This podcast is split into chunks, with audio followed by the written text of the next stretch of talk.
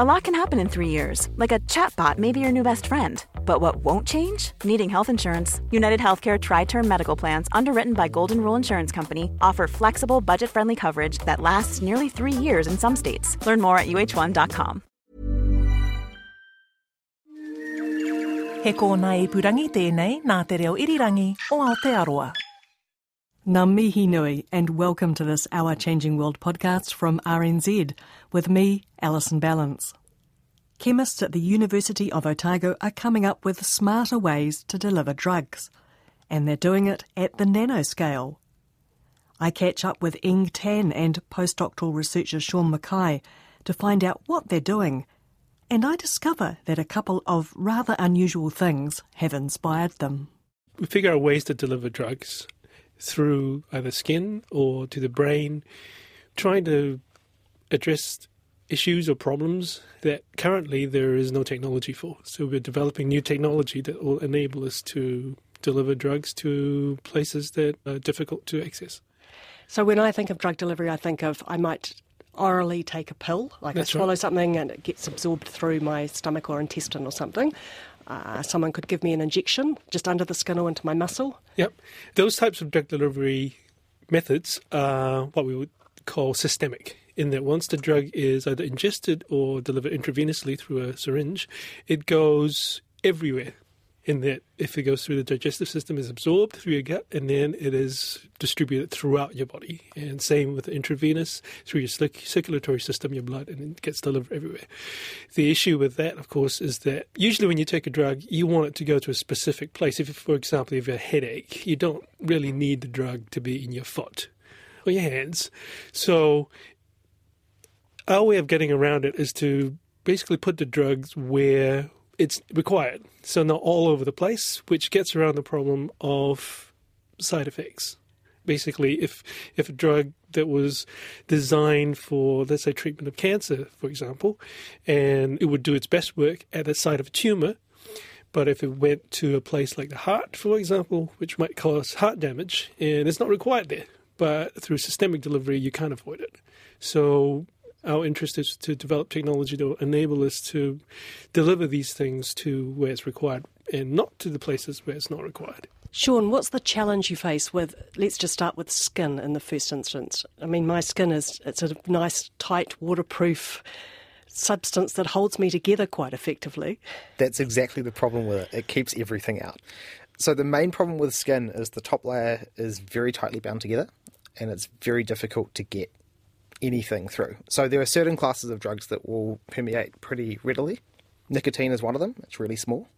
But as soon as you get above a drug of a certain size, it becomes increasingly difficult to get it to pass through the skin because it can't fit through the tight little junctions that hold it together. So we've been trying to work on new ways to overcome that issue. Now, you've been working on something specific. Do you want to tell me what inspired you to work on this?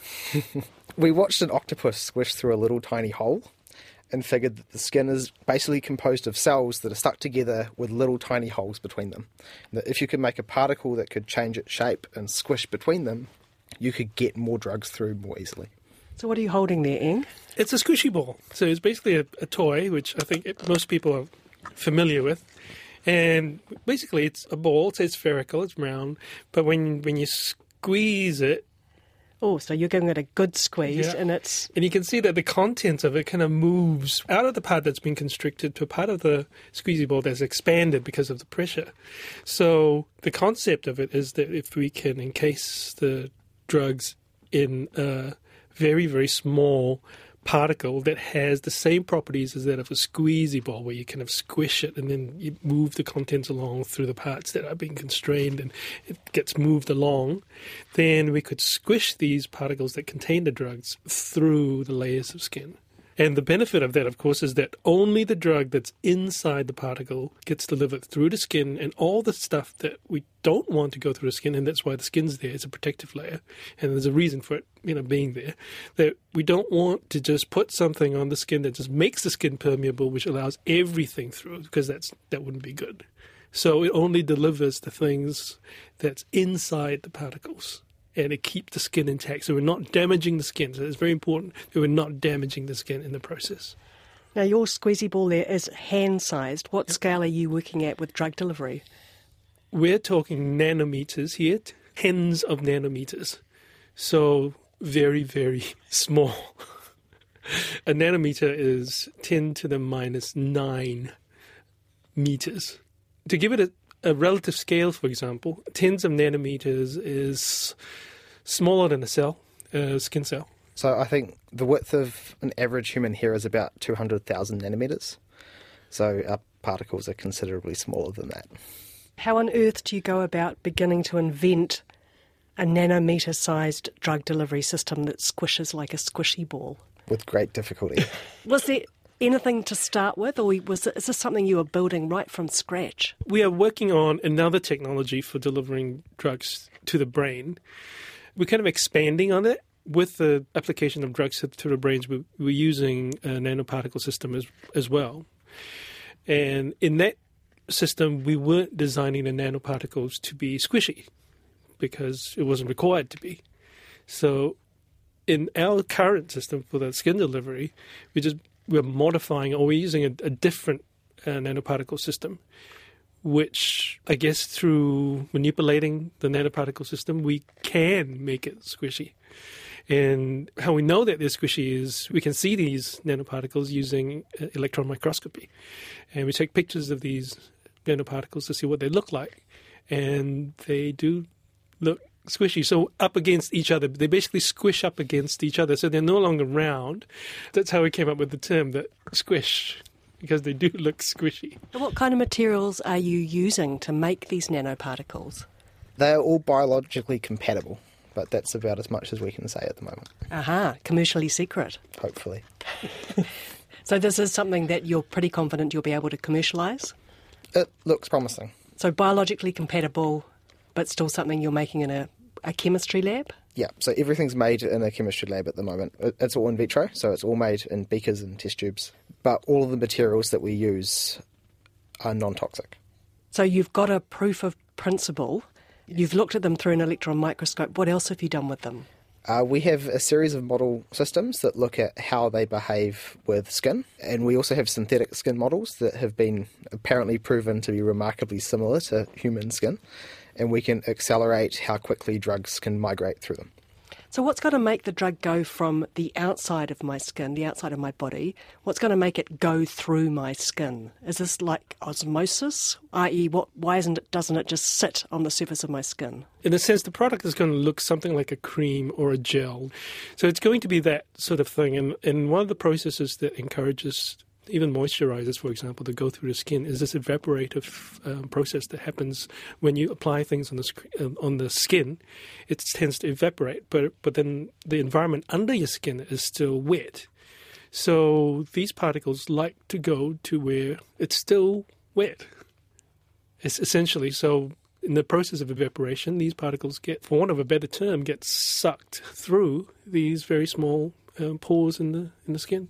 So it gets it through my skin, and then what happens with it? Once it gets to the, the top layer, which is the difficult bit, and then once it gets to the bottom layer, uh, we're hoping that these particles will then release their cargo, which is the drug, at the site of where these drugs will be required most.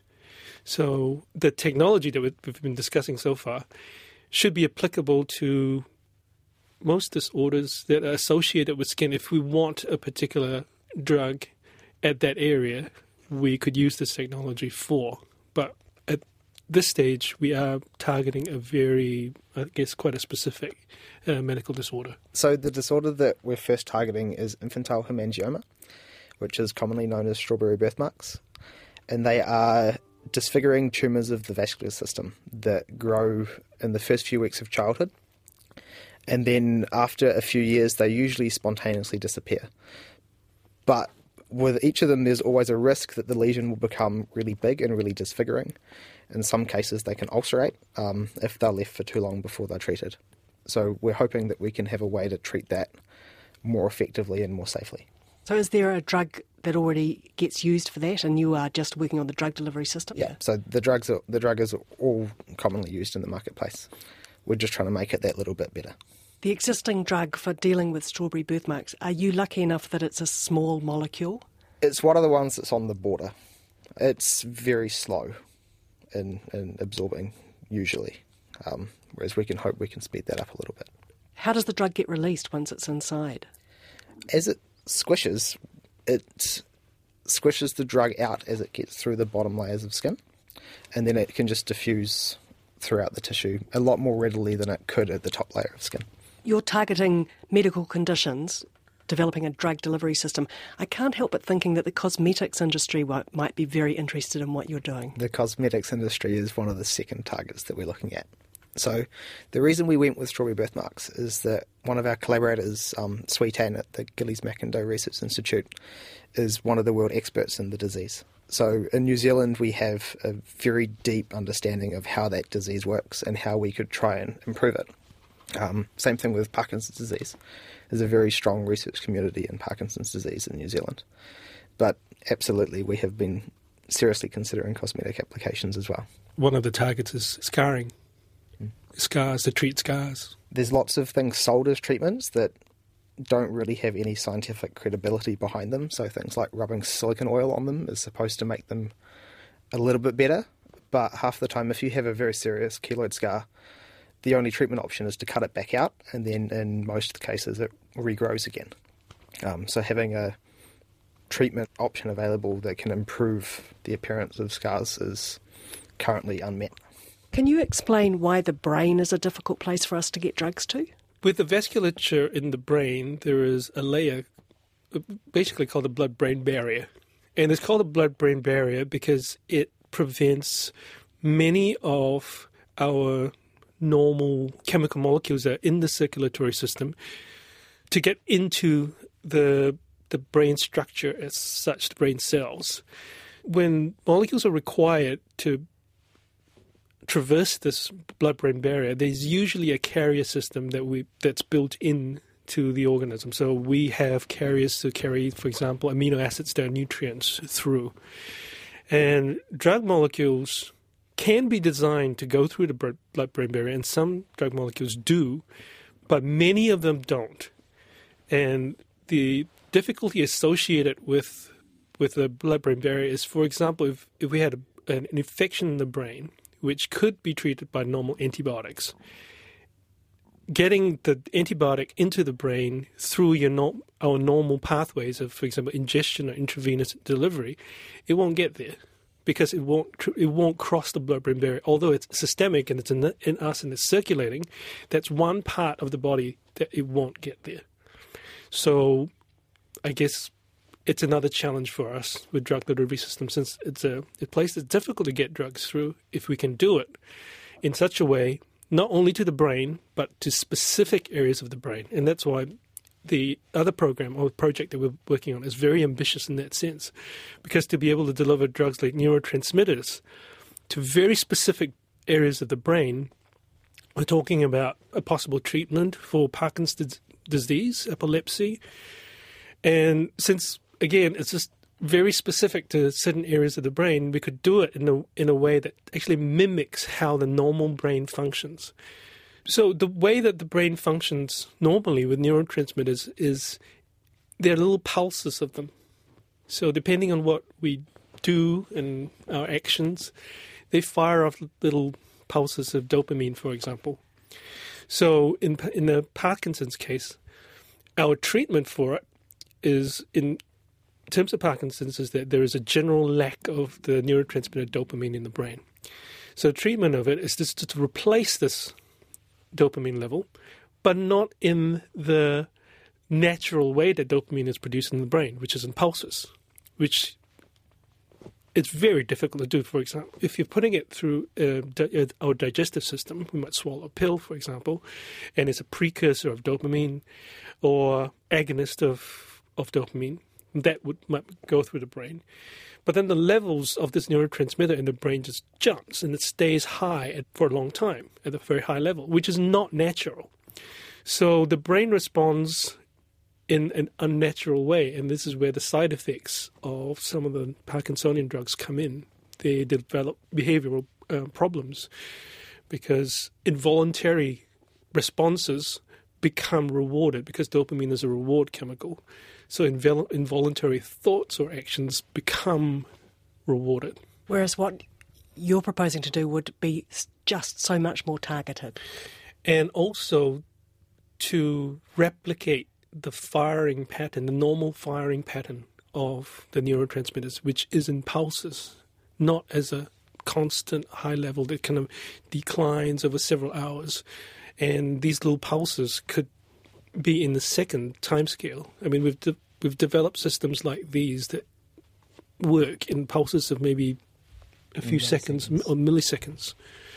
So it's possible to to do in a, I guess, in a laboratory experimental setup. Trying to get it in vivo, of course, it's it's much more difficult.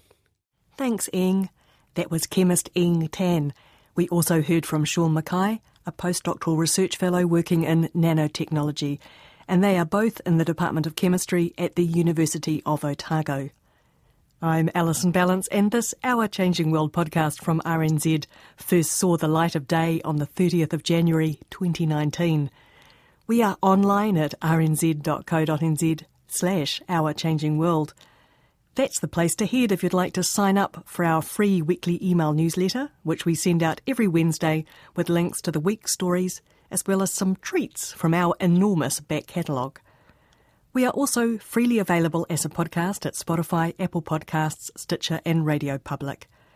Our sister podcast, The Kakapo Files, is keeping up with all the breaking Kakapo news. These giant flightless night parrots have a lot going on this summer. You can find the Kakapo Files online at rnz.co.nz slash kakapo. Stay in touch with us on Facebook and Twitter, where we are RNZ Science. Many thanks for your company. Bye for now. Ngā mihi. Botox Cosmetic, out of botulinum toxin A, FDA approved for over 20 years. So, talk to your specialist to see if Botox Cosmetic is right for you. For full prescribing information, including boxed warning, visit BotoxCosmetic.com or call 877-351-0300. Remember to ask for Botox Cosmetic by name.